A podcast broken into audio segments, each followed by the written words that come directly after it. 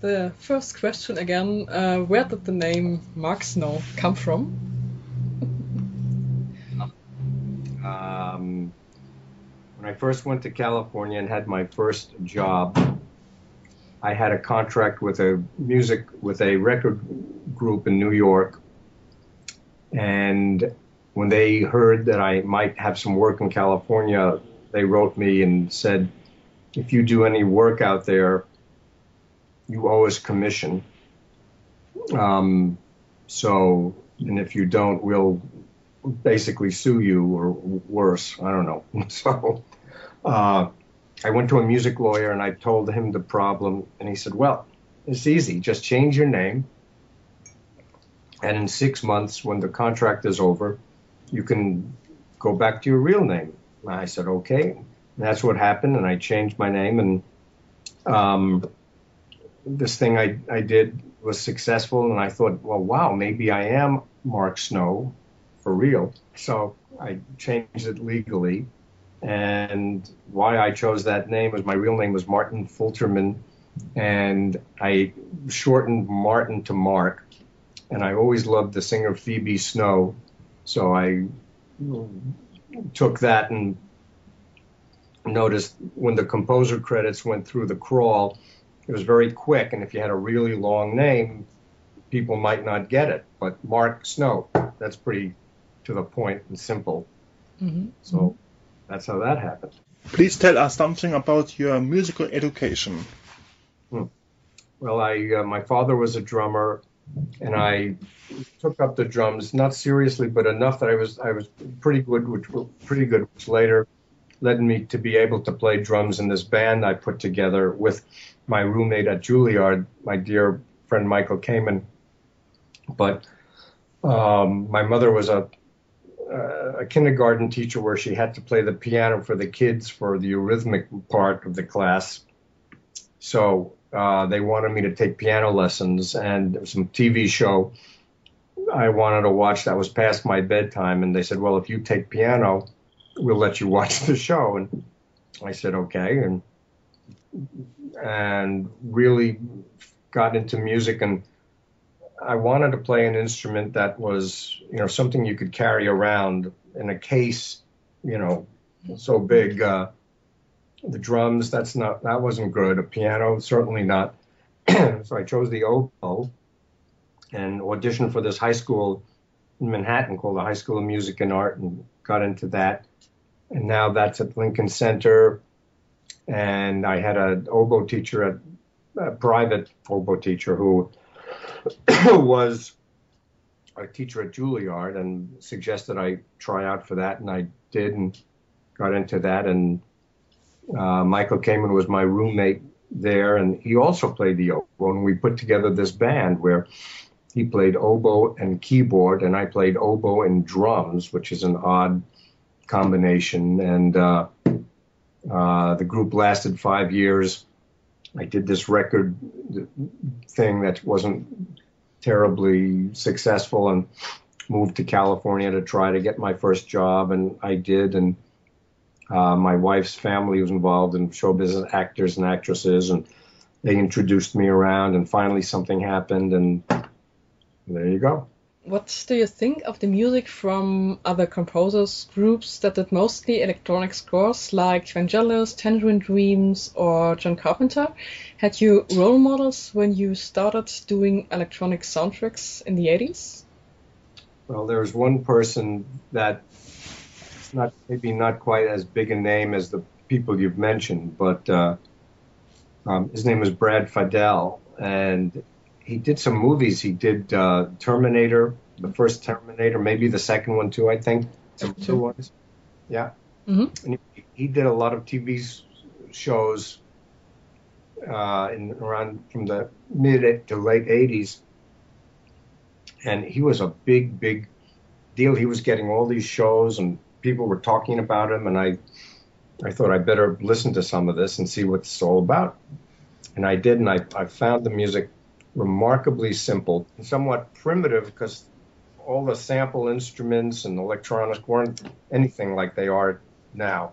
But there was something about that sound that obviously struck a chord with people. And I, instead of just dismissing it as nothing, I, like some of my colleagues did, I, I thought, gee, there's something to this. And at that time, you, you really had to start making a choice if you're going to go in that electronic home studio world or just stay doing it traditionally, the live players. So I chose to do that, and it took me a few years to really get proficient on that in that world, and I'm so grateful I did because it really did, I think, extend my career, and especially when the X Files came along, and no one knew that was gonna. Even when we saw it for the first time, we didn't know it was going to be such a a big uh, a big show. But I was ready for it at that time with all my bag of tricks, etc. So it was great for me. Do you still use the sequencers that you bought in the 80s? Uh, if so, what's different from sequencers today? Well, there's this instrument I use, still use now called a synclavier, which uh, was actually invented in the in the 60s, in the late. This thing was very expensive when I first got it, and you know the company went out of business eventually, and I have a few of them. They're inexpensive, but you have to go on eBay or some thing like that to find some. And luckily for me, there's a guy I used to be with the company who lives in the area that when I have a problem with it, he can come and service it. But for me, you know, all these things are, are such a personal thing. There are so many more choices now, or just, you know, a myriad of choices of what you can use for samplers, uh, you know, and setups, and everyone has their own special combination. But I still love this thing because for me, it's just drop dead fast, and it's important for me that the technical stuff be as easy, as simple, and and fast as possible, so it gets me to the music, you know, faster, so I could make the deadlines, etc. So it might be sort of old school uh, to a lot of people, but I can still use other uh, computers, which I do, that have the the up the, the the newer architecture, like the like Kontakt and Logic and things that store sounds, but still because of MIDI quickly come up on the my keyboard. So it's I think a good combination of new and old. Huh? Mm-hmm. Would you like uh, to have more um, of your music performed by an orchestra, or is electronic music just a Mark Snow sound? Well, I'd like to. I really like to experiment with writing music, not for a TV show or movies, and whether it be a live orchestra or chamber group or a combination of electronics and and live players and singers, whatever. Um, but the idea of standing up in front of an orchestra conducting is a thrill that is really a, really a thrilling wonderful unique experience and you know that's i envy you know john williams so much because that's what he does all the time and they have the budget for him to rehearse these massive film scores and he can just be there for a month or so and you know, take his time and make it just perfect. And and then his other career of being, you know, with the Boston Pops, or uh, I, I think he's uh, a permanent fixture there. Being able to conduct your music, you know, these suites, combining his great themes, etc. You know, and I went to one uh, a few months ago at New York Philharmonic and they played his. He, he was there conducting, and it was he was like a rock star. It was unbelievable. This guy's 80 years old. He comes out. Everyone's giving a standing ovation. You know, they start playing the Star Wars and Close Encounters, and Jaws, and and the people went nuts as if it was, you know, uh, you know, the latest, greatest rock and roll band or something. It was anyway. So the answer is I'd love to do more of that. Mm-hmm. Right. What is your favorite instrument within or outside an orchestra, and why is that? I think uh, there's no real favorite. It's just what's appropriate to the work you're doing. I mean, the score you're doing. Uh, I do know, you know, for big film scores, if it wasn't for the French horn, there would be a, a real lapse in uh, in the sound of, of film scores. I think that's a big instrument in terms of of scoring things, playing loud, soft, bunch of them, solo, whatever. But uh, I really don't have a favorite. It's just what's important, you know, for the moment. Um, you know, like what's her name said, like uh, Sarah Palin when she was asked about uh, what magazine she reads, and she said, "Well, all of them." You know, they said, "Well, which one?" Well, I uh, all of them. So uh, I don't know if you know who that is, but it's a political character here in America that has a lot of uh, scrutiny, etc. anyway. What do you think? Is composing music an art or a craft? I think it's both. I think for me, when there's some wonderful project I'm working on, it doesn't feel like work at all, but I get very inspired by it and it seems to bring out the best in me.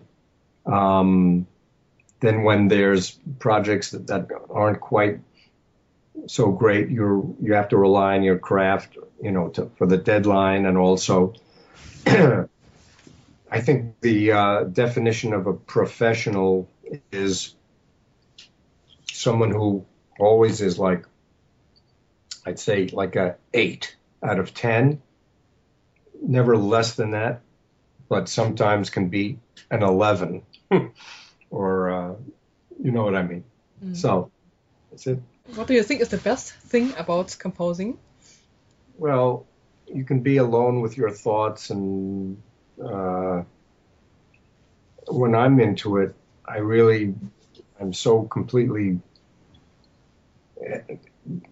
so concentrated on it that it, it just sort of moves everything else. Time sort of stands still, you know, and I'm doing this, and sometimes I'll look at my my watch and say, "Wow, it's I've been doing this for five hours now," you know. But you're just so involved, and that kind of absorption and involvement is a really unique thing. And when it's something you like, you're really not aware, even aware of time passing. Is is great. On the other hand, you're in this sort of golden bird cage where you're alone, and yes, you're you're being successful and having this this career, but you know you pay the price a little bit by you're not out in the world. You know, you're not uh, in the world. You know, for that for those moments, or days, or hours, or months, or years. and is there something that makes it less fun for you? Well, uh, yes, actually. Sometimes when I I'll do an interview with, with someone, and somewhere at the end of the interview, they'll say that, oh my gosh, we didn't record any of this, and we have to start from the beginning. So I'm kidding, I'm kidding. It's a joke. no, no. Um, what was it again? What's not fun about doing it, or something? What was um, it? Yeah, uh, what makes it? As what makes le- composing less fun for you? Well, when it's a you know a deadline and you just have to finish no matter what, you have to come up with something, and uh, sometimes you're not entirely happy with it, but it has to go out the door. It has to get over there. So that's probably and working with people who are unreasonable and say things that are just not particularly informed, mostly because of their inexperience, you know. What was your first assignment as a film music composer? There's this thing called The Rookies. It was a TV series that actually, actually that Elmer Bernstein did the theme to, and uh, my brother-in-law was one of the characters in the show, and he was able to get my music to the producer, and that's how that happened. And that was an orchestral score, well, a, a small, probably 35 piece group. And I look back on it and remember some of the mistakes I made. And I teach this class at NYU in New York every May, and I try to show them and, and tell them that's uh, don't do what I did when I first started. Here's why, etc. But the idea that it was accepted and I got asked back, that's pretty that's pretty great. I'm proud of that and lucky too. And do you like or enjoy writing whole themes for characters or settings, or do you try more to describe the mood of a specific movie or episode series? Well, uh, so many of the, so much of the time, it's about writing a theme or a piece for a situation rather than specific characters, which is extremely old-fashioned and doesn't work much these days. I find, you know, someone comes in and they're happy, la la la la la, and then they, you know, they get killed the next moment. You have to write the same theme but change it. It's it's very old fashioned, and I don't think is very effective e- either. So I tend to write more about what the mood of the situation is, and when the right moment happens, it's very effective to bring in a theme, but you know, not you know five or six confusing themes, and you don't know what's this what's this all about. So it's mostly about you know the situation, and if you can put the theme in in a strategically correct spot, that's very good. Mm-hmm. And sometimes the theme is not a melody, but rather a sound or a, a texture or something that has a signature quality to it that people remember. Your music has a very characteristic sound. Is that something you, uh, that you like to maintain? Uh, I never think about that. You know, about well, I have to keep my sound going here. I just work, and usually after you've been doing it for a while, you do develop a, maybe a signature thing that people will hear and understand. And many composers like that. You can hear from Bernard Herrmann to Jerry Goldsmith to James Horner to every, you know, a lot of uh, composers. I think that's when you get to that place in your career and life, it's a good it's a good thing. In your career, you have written so much great scores. Are you satisfied with the way of your career is going? Well, um, you know, I've I sort of need a a nap. Actually, I've done so much that uh, sometimes I I look back and I think, wow, that's enough for three lifetimes or three careers. And so the idea of of not doing, you know, the weekly episodic shows is kind of appealing where you can really concentrate on something and then take some time off and something new comes along and you can regenerate yourself and you know refresh and not have to just you know a constant barrage of that gets that has its own challenges to it you worked with your friend michael kamen on the music for what dreams may come um, after the score by Ennio Morricone was rejected, can you tell us something about working on the score? Um, actually, I, I didn't work on it with Michael, but we had, we had wrote this song in our days with the band, and it was a very nice ballad, simple, quiet song. And he got the assignment and he called me and he said, you know, we can or I can use this the song we wrote together, you know, years ago in the score, um, and use it as a theme. And then I'm also I'm going to get this rock and roll band to to redo it and sing it at the end credit or something, or or maybe during the movie as well. I didn't I don't remember. So I just you know I didn't have to show up for meetings or write anything. I'd done my part already and just waited for him to call and say, well, it's working out great. So you'll when you go to the movies and you see this, you'll hear it, and you're getting credit, and it's all good. Okay. Yeah, in 2009 you had the chance to conduct music by Jerry Goldsmith for the Filmmusik Festival in Tenerife. What was the experience uh, like for you since you list Jerry Goldsmith's music for Planet of the Apes as the starting point of your film music career? It was fantastic thrill for me because I remember seeing that movie for the first time. It was the first movie score I ever heard that incorporated this real, what do you call it, serial, aleatoric, avant garde approach uh, to a film score. And it was so thrilling to me because I love that kind of music. And it was the first time I'd ever heard it on a score. And that really got me, you know, thinking about this seriously. I, oh, I really want to do this, you know.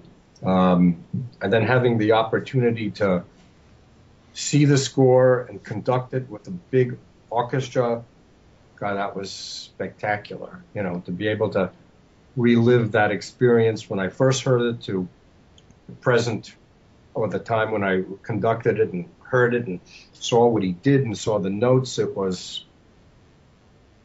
it was just amazing, and I felt so comfortable because I sort of knew the music, you know, and uh, it was great, greatest. At the end of the 90s, you had several shows running at the same time X Files, Millennium, Lone Gunmen, Harsh Realm, and other projects. Did you compose, for example, the X Files in the morning and for Millennium in the evening, or what was it like?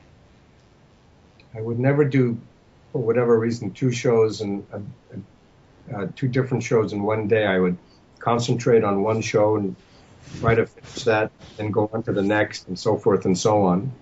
I wanted to kind of clear my mind, and then I would have to set up my palette and my group of instruments differently. So I didn't want to have to keep going back and forth and taking the time to reset the whole uh, program, you know, which does take time. So that was my approach. And how many time get you for uh, one episode? Well, anywhere from eight days to five days to three days to two days, depending on uh, the schedule. But the three days and two days are very rare, but they do happen. But it's usually that seven days, six days, somewhere in that world. And you really have to be super disciplined to, to do this. You know, you have to you have to figure out how much music is in the show mm-hmm. that you divide by a number of days before they need it. And you say, oh, I have to write three minutes today, or five minutes, or ten minutes today, and ten minutes tomorrow. And if you miss one day, you're doubled up, and it gets even more difficult. I look back on it all, and I it's really hard to grasp how I did it, but somehow I I was able to do it. Mm-hmm. And yeah, it was very great music for the X Files. Thank you. Is it true that you whistle the X Files theme or the melody? That that story circulated for quite a while, but you know, if I could tell you the the, the truth is out there, and I will tell you the truth, which is when I wrote the theme, I was looking for an instrument to play the melody, and I tried everything, couldn't come up with anything, and finally, I tr- uh, this whistle sound in my synthesizer came up, and I said, "Oh, let's try that." I did that. My wife came in and said, "That's great. That's really great. Go with that. Do you think so?" Yeah, it's fantastic. Okay. So she also was a. My, my wife is a really good whistler. I, I told people she whistled along with it. Uh, someone said I whistle. Someone there's a combination of everything. But the truth is that it was just this sound on the synthesizer called Whistling Joe. And what was the story for the theme? So how did you come to the idea for the theme? Well, I had written actually four themes before the final one, And Chris Carter, the producer, sent creator sent uh, many CDs of music that he wanted me to listen to and say I like the drums on this one, I like the keyboard on this, I like the singing on this, I like the, the strings on you know all these different things, and there's a mountain of stuff. And okay, listen to that, and uh, I did four of them that were sort of generic, what you'd think would be a theme for a sci-fi show, loud and fast and scary, and they were okay, but nothing remarkable. And I said, look, why don't you let me just try something from scratch has nothing to do with what I've done so far, and let's check that. I said, okay. So he leaves, and as soon as he leaves, I put my elbow down on the keyboard accidentally, and there was an effect on the piano that was a reverb effect, a delay echo effect, where there was this figure that went da da dum, da da dum, but with this effect, it sounded like da ba da da ba da da ba da da da ba da da ba da da da da da da and I thought, oh, that's a great accompaniment. And then let's find a melody. Found the melody, put the whistle sound on, and as I told you earlier, that's how it happened. Mm-hmm. And there's a certain piece of music from the X Files episode Roland, a piano piece that reappears in the Millennium episode Blood Relatives. Was that because both episodes are about lonely outsiders? Well, actually, that's a nice sort of intellectual interpretation of it. But when that Millennium episode came up, somehow this Roland theme came to mind, and I just dragged it over, redid it with a different kind of piano sound and orchestration, and that's how that came to be. and nothing particularly interesting, on the afraid and we have it almost. Um, uh, there's also some piece by Tchaikovsky worked into your music. In the X Files and Millennium, do they have a certain meaning within the context, or? Yeah, I think uh, I think I know what you're talking about now. Yeah, every once in a while, I would hear some classical piece and think, oh, I can do a little hint of that melody or of that theme and use it in a scene, and I've done that a few times, and it's been very effective. And a lot of the people hear that don't know what it is from, and they say, "Oh, that's nice," you know, not realizing they've just heard, you know, Beethoven or Mozart or Tchaikovsky. I said, "Well, you don't know it, but I didn't write that." Well, who did? Well, you know, so it's always uh, that's always fun to do from time to time. For the X-Files and Millennium, you created your own samples of sounds and noises. Um, what was the inspiration for that? Or did you just experiment with certain sounds until you found something that seemed to fit to the scene? The uh, with the in, this thing I have, this instrument I have, you can take sounds that you'd recognize, and by altering them, by lowering the pitch or the attack instead of hearing boing, you'd hear, you know, or lower, like wow, you know, it it changes these things such a in, inspiring way. And I thought, oh wow, this is great. You know, no one will know what this is, and no one did know what they were, and they were unique to me. And now there are so many libraries of sounds and rhythms and stuff. Everyone, you know, gets the newest one, and you hear it all over the scores and then after you know three four months oh that's old hat. Go on to the next group of stuff but when you can do your own thing and you don't share it with anyone then it's unique to you. And um, it's not that i'm against sharing things because still you know you have a an orchestra and you're told are two composers told to do this fast suspense, but with melody and percussion. And it'll be two, you know, totally different things. Just like you know, you sit at your computer and you're synthesizer, whatever, and they describe something, and or here are a bunch of sounds, you know, abstract uh, sounds, make something with it. And even though the sounds are the same, you probably wouldn't recognize the pieces, the different pieces, just because of the thought process or creativity, what goes into it. Even almost 15 years since the show Millennium ended, there is a still uh, growing fan base for the show with fan work like Back to Frank Black. Is a Millennium movie still possible since Lance Henriksen and Chris Carter are talking about it from time to time, or will this just remain a wish? Well, that's something I never know, you know, what's what's going on. All I do know that the group, the Back to Frank Black group, with uh, my friend Troy and uh, these these guys who are so into it, who are so keen on on the show, and they actually they've come up with this book about the making of the show and the background of the show and who's in it and what was involved, and you know it's this thick, and uh, they're the ones behind trying to get enough attention and the fans to to you know comment enough about well, let's make another movie. Uh, no, I mean I, not another movie, a movie, and that would be that would be pretty exciting. Um, although I haven't heard anything more specific, it would just be it would be fantastic. Can you tell us something about working on Millennium? You said that for the main titles, a real violin player performed the piece. In the episode, the violin was sampled. Is that the only way of being capable to create a certain sound, a certain amount of music every week?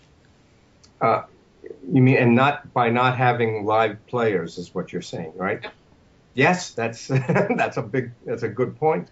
Um, you know, the other thing is that the sampled violin is, is is a very good sound, but it's not necessarily trying to make it sound like a real violin as as much as possible, but rather something that sort of sounds like a violin, but just works well with all the other stuff I have. And you know, I, I think when people go about trying to copy the instruments as close as they can, you always hear that it's not the real thing, you know. So I'm, you know, I'll have strings and harp and piano, so so and so, and but I think the idea is the music and the and the mix and the sound of it is more important to me than trying to take you know days emulating the right clarinet or bassoon, etc. Have you favorite episodes from the X Files and Millennium? Favorite? Yes, he said. Episodes. Every time someone answers, asks me that, you know, the first thing that pops into my mind, whatever episode it is, you know, there isn't any one. I mean, uh, there was, you know, what popped into my mind right now was the, uh, oh, uh, the the story about the the family in the middle of the woods who where the mother had no arms and legs and was put under the bed and the mm. two or three sons were these horrible you know creatures from birth defects that went through the town and kidnapped and killed and that was one spooky show.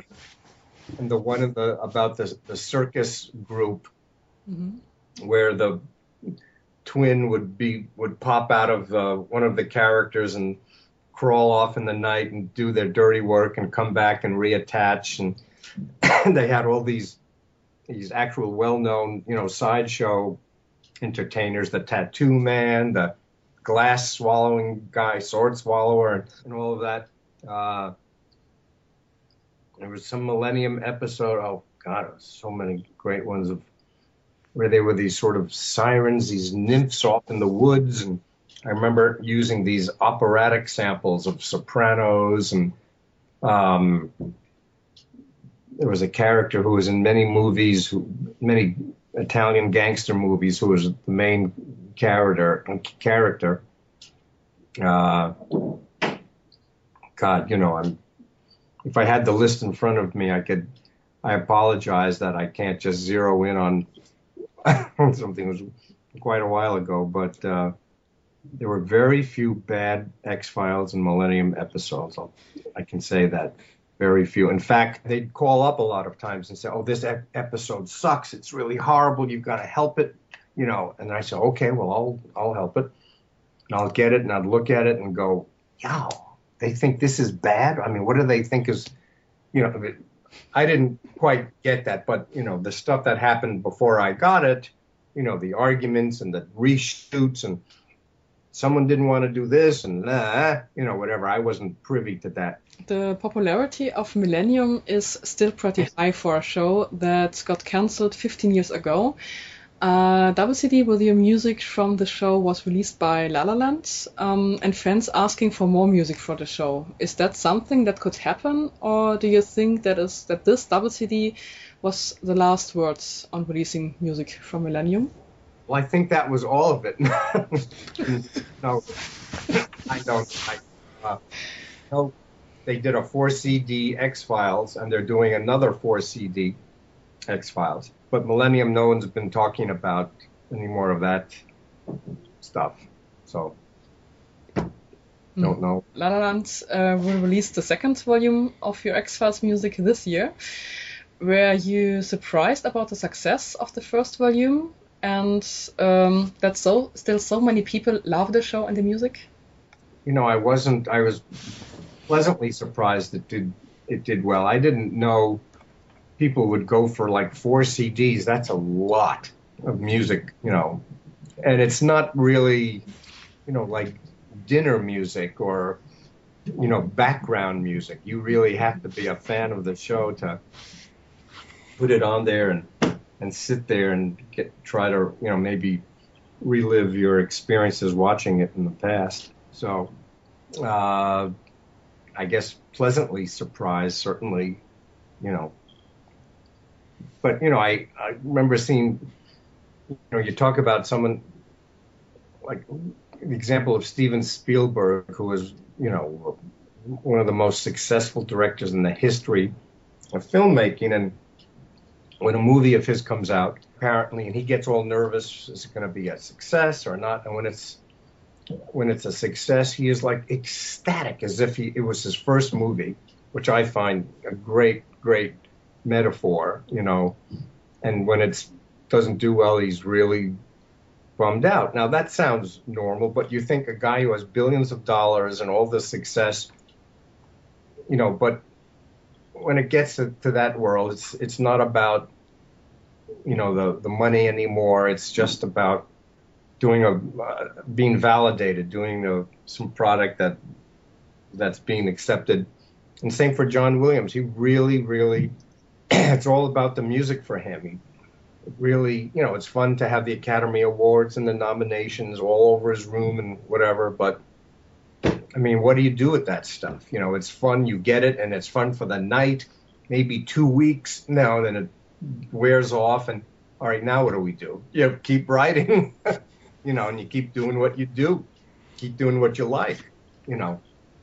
So, you know, the success of, of that X Files thing, that's great, you know, but I can't, I don't walk around going, wow, they sold so many X Files CDs. Boy, isn't that great? I am so happy and I'm, you know, this is great. I'm going to call everyone I know and then we're going to have a party and I'm going to talk, you know, it's over, you know, happily, but, you know, it becomes a non tangible thing. It's, but I'm not poo pooing it. It's, uh, it's great. Mm-hmm. No doubt about it.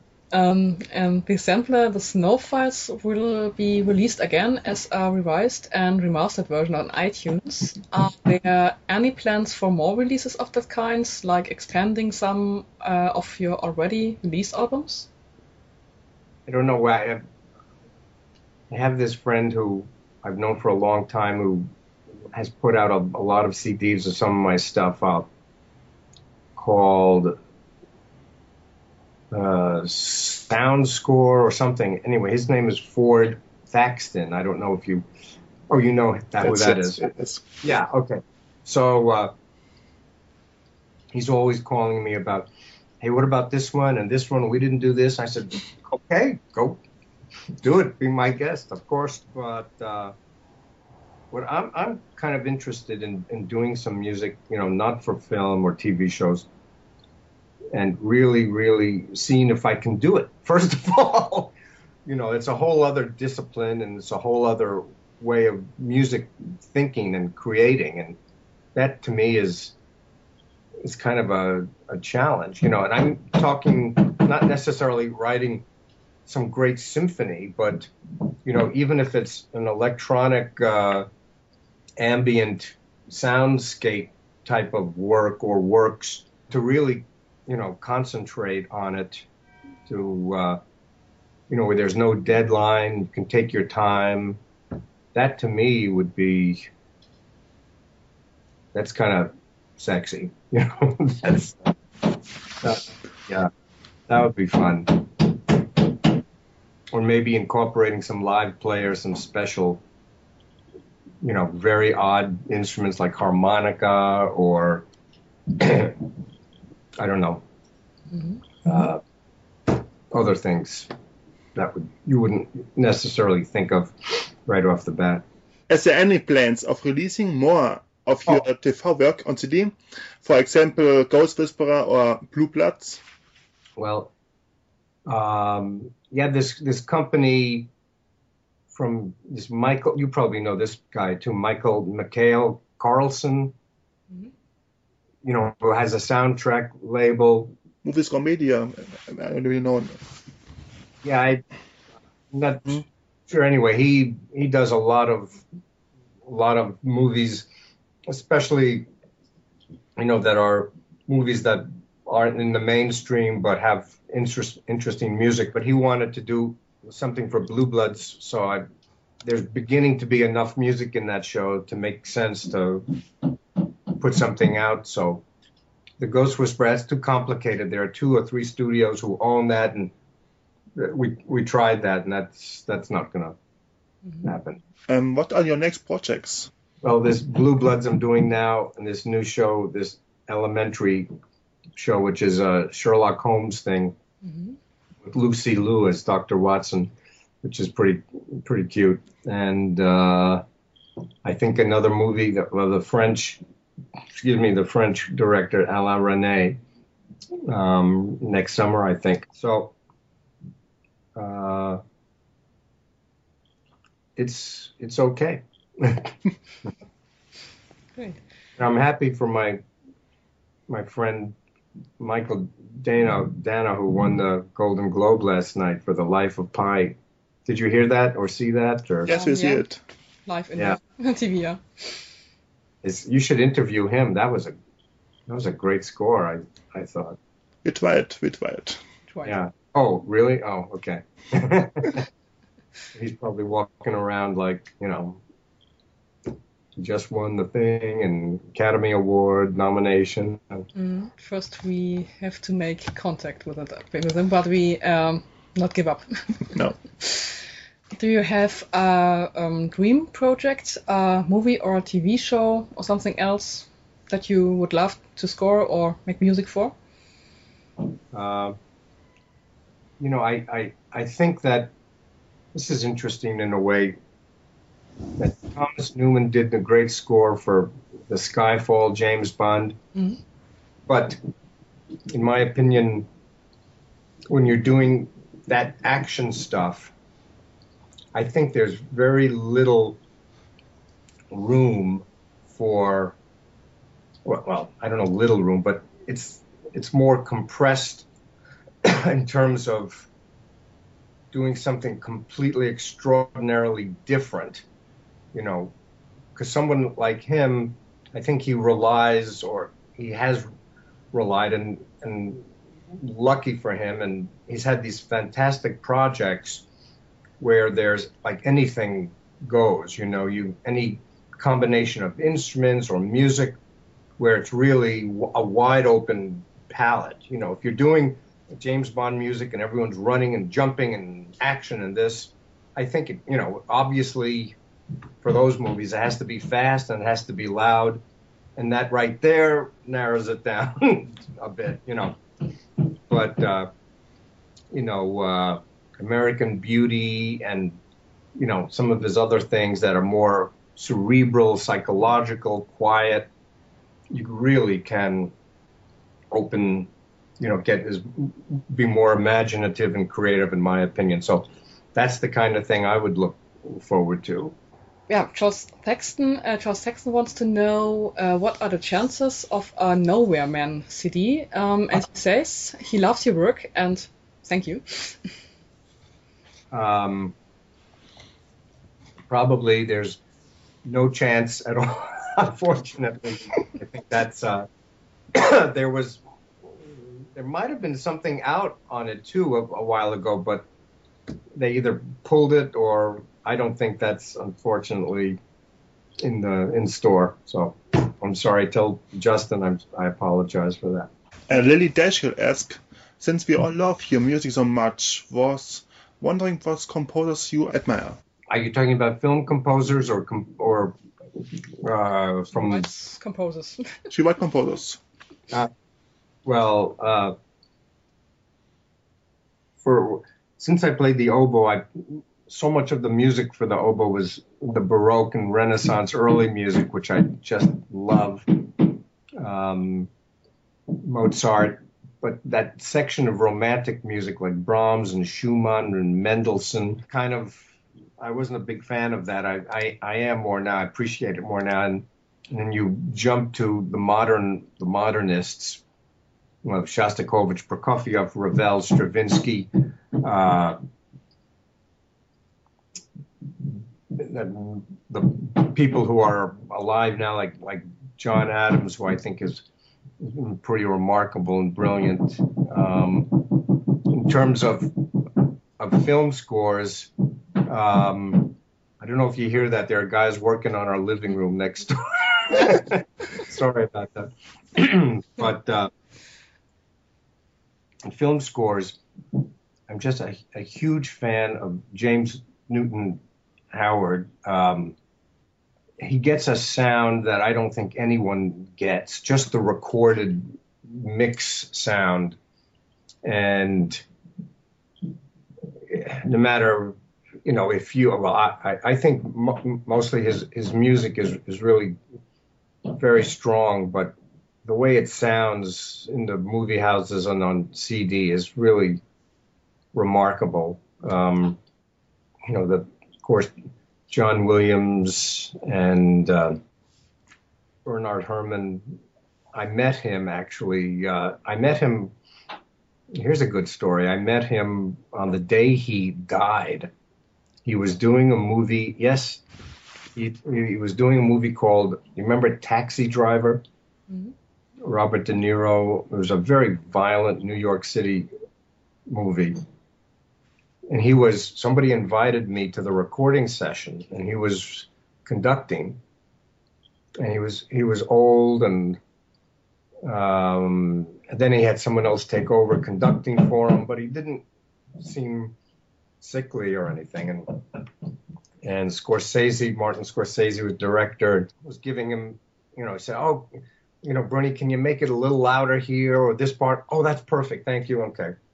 Then there was a break and someone brought me over to introduce me to him.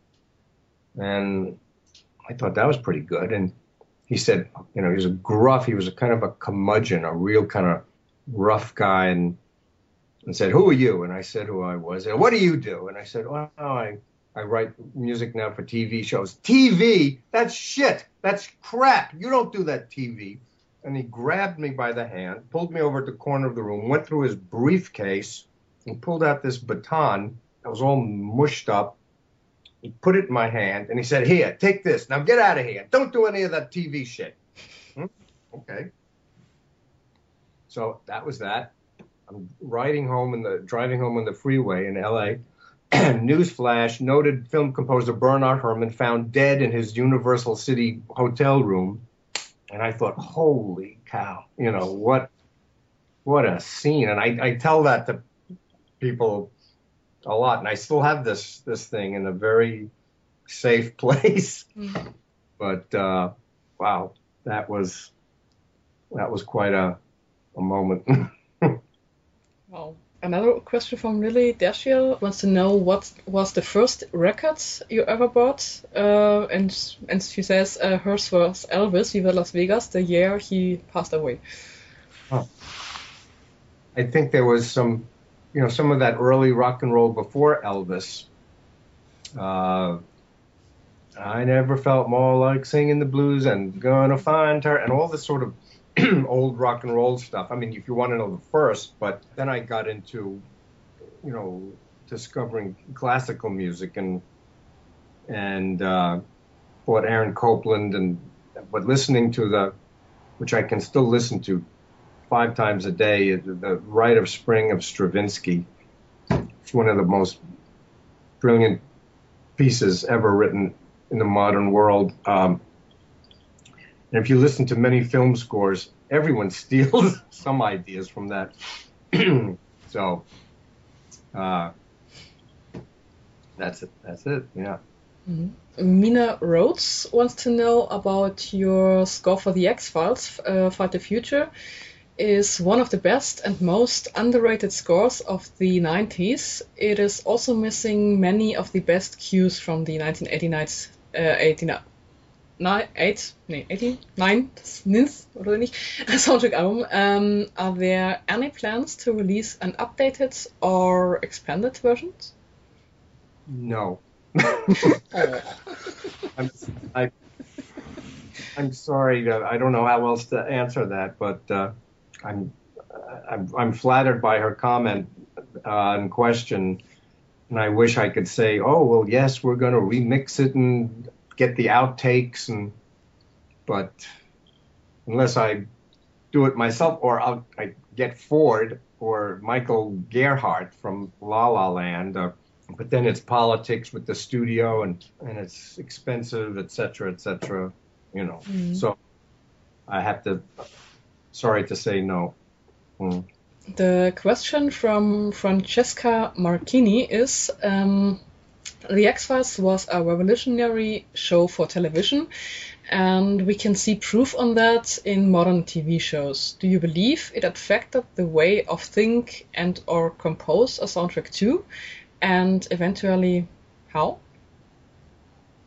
Okay, now say the last part again, how it affected uh, TV shows that are on now, etc. Is Um, do you say, believe it affected the way of to think and or compose a soundtrack too, and oh. actually how? and you're talking about music mm-hmm. now. Yeah. Uh, you know, every uh, I think that the the scores I did for the X Files, so many of them were based on sort of modern avant-garde music language that I don't think many people understood or knew how to necessarily do. And when we started off the X Files, they uh, Chris Carter said, we just want just sustained and a bed, nothing fancy. So I did that for a while, maybe eight shows, and and I was getting you know bored with that. And I said, look, I'm going to try something else. And they said, okay.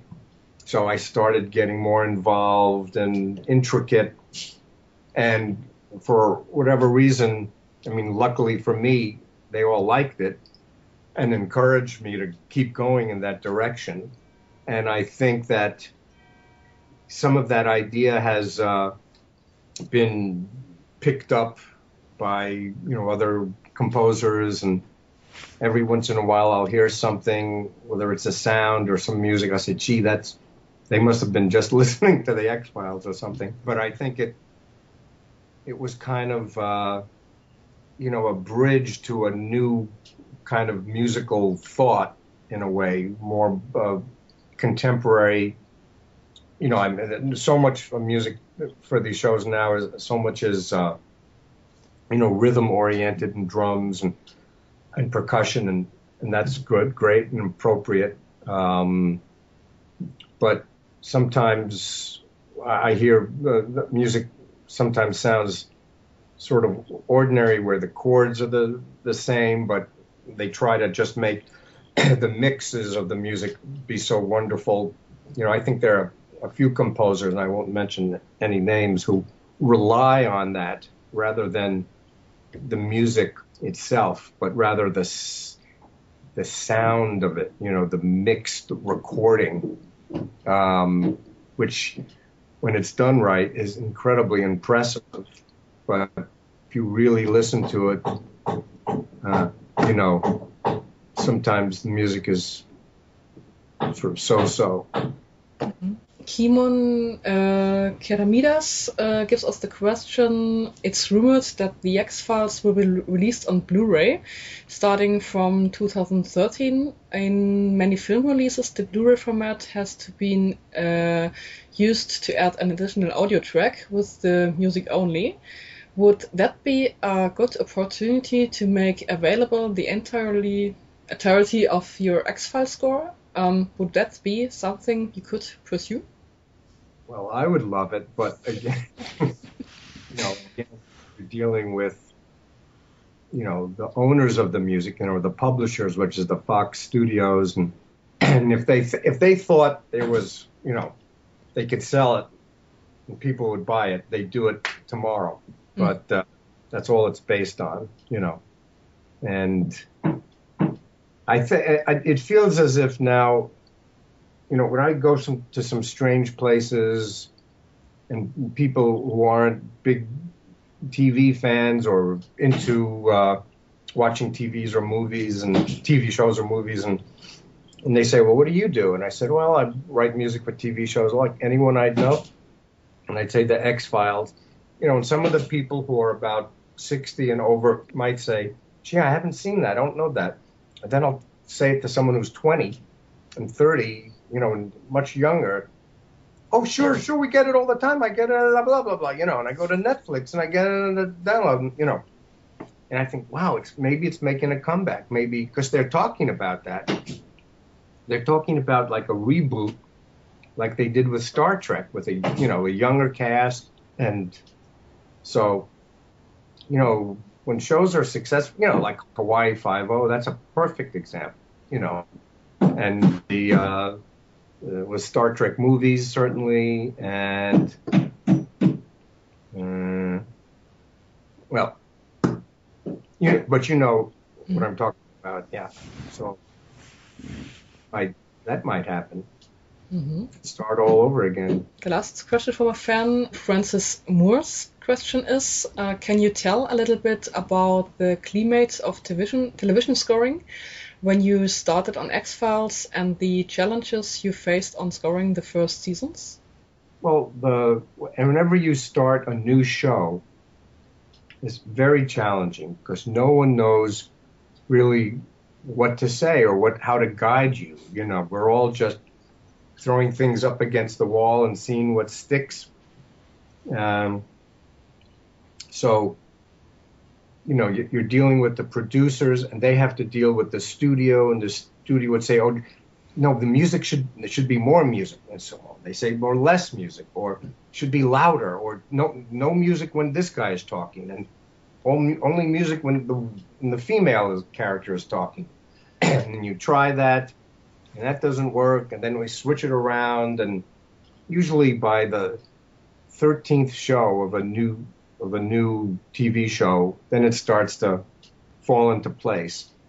Uh, and, you know, so that's a that's a challenge. You know, every you have to be super collaborative and have a good attitude about it. You know, um, but the time thing is really wicked hard. I mean, very very difficult. Uh, you know, you really have to forego your life in a way because you've got to be sort of like a like a doctor, like on standby all the time. You know, someone, no, we need to fix this. It needs. We need to do it. You know, so that's that's extremely challenging, and uh, it really takes experience. You know, the more you do it, the better you are at. You know, someone will call up and says, "Oh, we're not doing it tomorrow. We're doing it next Thursday." Okay, and you've just, you know, planned your holiday, you know, you think, oh, well, we, but, and, and that happens. And, it, but you have to be, if you really, really want to do it, you have to be ready for these, uh, you know, surprises and roll with it. You know, a lot of people can't do it and just. But you said it was going to be tomorrow. Oh well, we you know we have to change it. But why? You know, uh oh, that's they don't do too well. hmm I call five terms, and you tell me just briefly what comes to your mind. Okay. Oh, yes. Okay. Um, film music. Film music. Mhm. That's the answer. No, I don't. No, wait a minute. Uh, the idea of knowing that any combination of musical instruments or sounds can be employed and put together to make a soundtrack for a film. And it's solely up to the composer's imagination because we're not doing a concert of Mozart or Stravinsky where it's the the group is set, you know, but it really is since it's a new recording, you know, it's not let's use an orchestra, a normal orchestra Well, not necessarily let's have you know five African drummers, you know, a uh, a harpsichord, uh, a bell, you know, different bell ensemble from Sweden, you know, uh, take a sample with permission from the great German composer Hans Werner Henze. You might have heard of him. um, gosh, you know, and then put it all together in a big soup. I think uh, that's what I think of when I think of film music. hmm Great.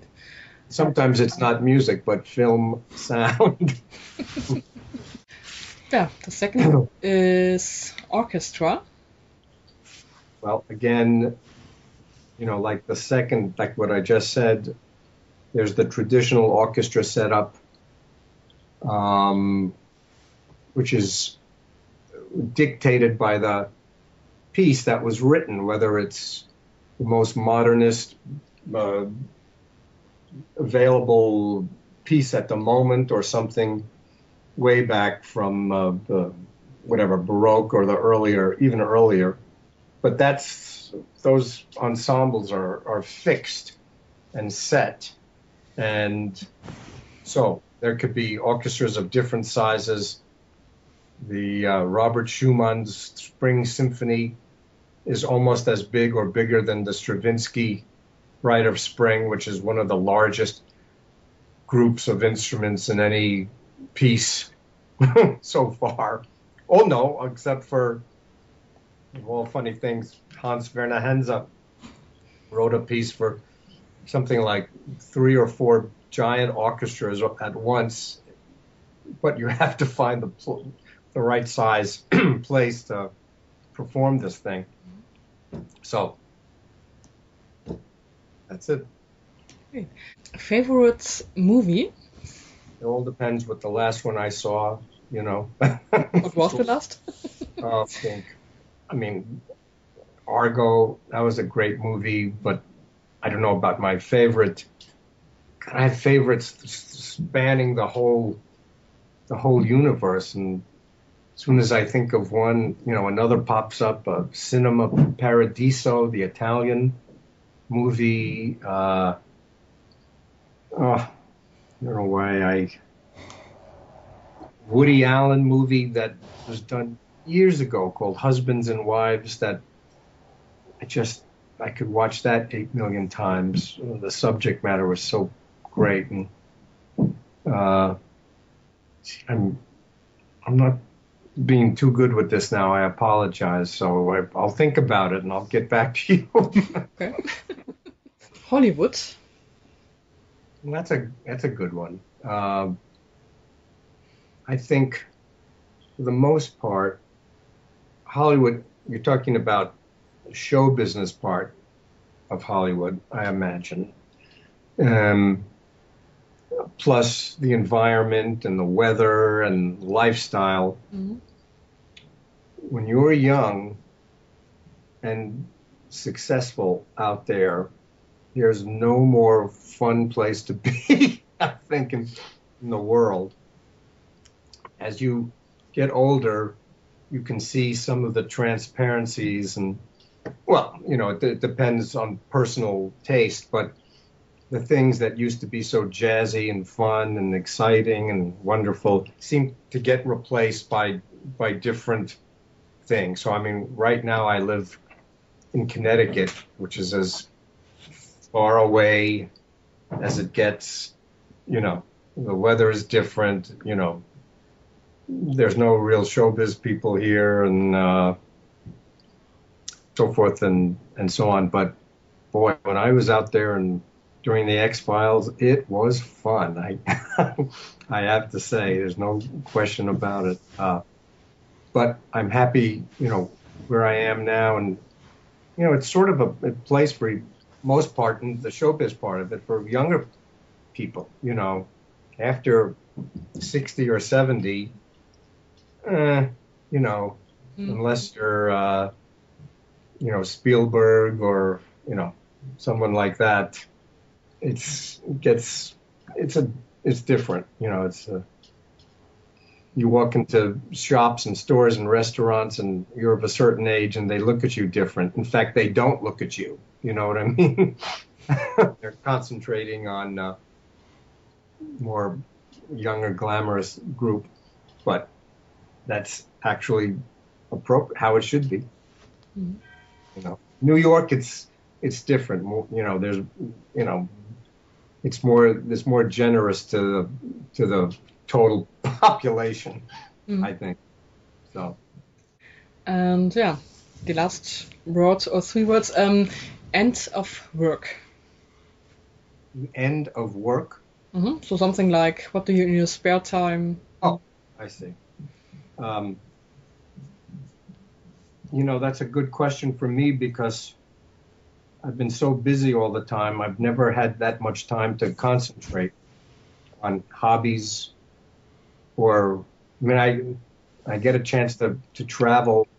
I like that, but uh, you know, you can't do that on a, you know, every day of the week. But uh, I think if I ever really stop, I'm I'm concerned about what I what I would do. You know, I'm trying to think of you know write you know music for performing or uh, you know, build furniture or teach or, you know, there are a lot of ideas, you know, but so far when I'm not working, I'm happy just kind of to walk around from room to room and kind of relax, you know, and, and sit down and look out at the sky and, oh, it's a nice day today, which it is here. I'm looking out. So, uh, anyway, uh, I hope I hope I come up with something because I could see that might be a problem in the future. So wish me luck, don't you? Mm-hmm. Yes, of course. Okay, thank you. Thanks.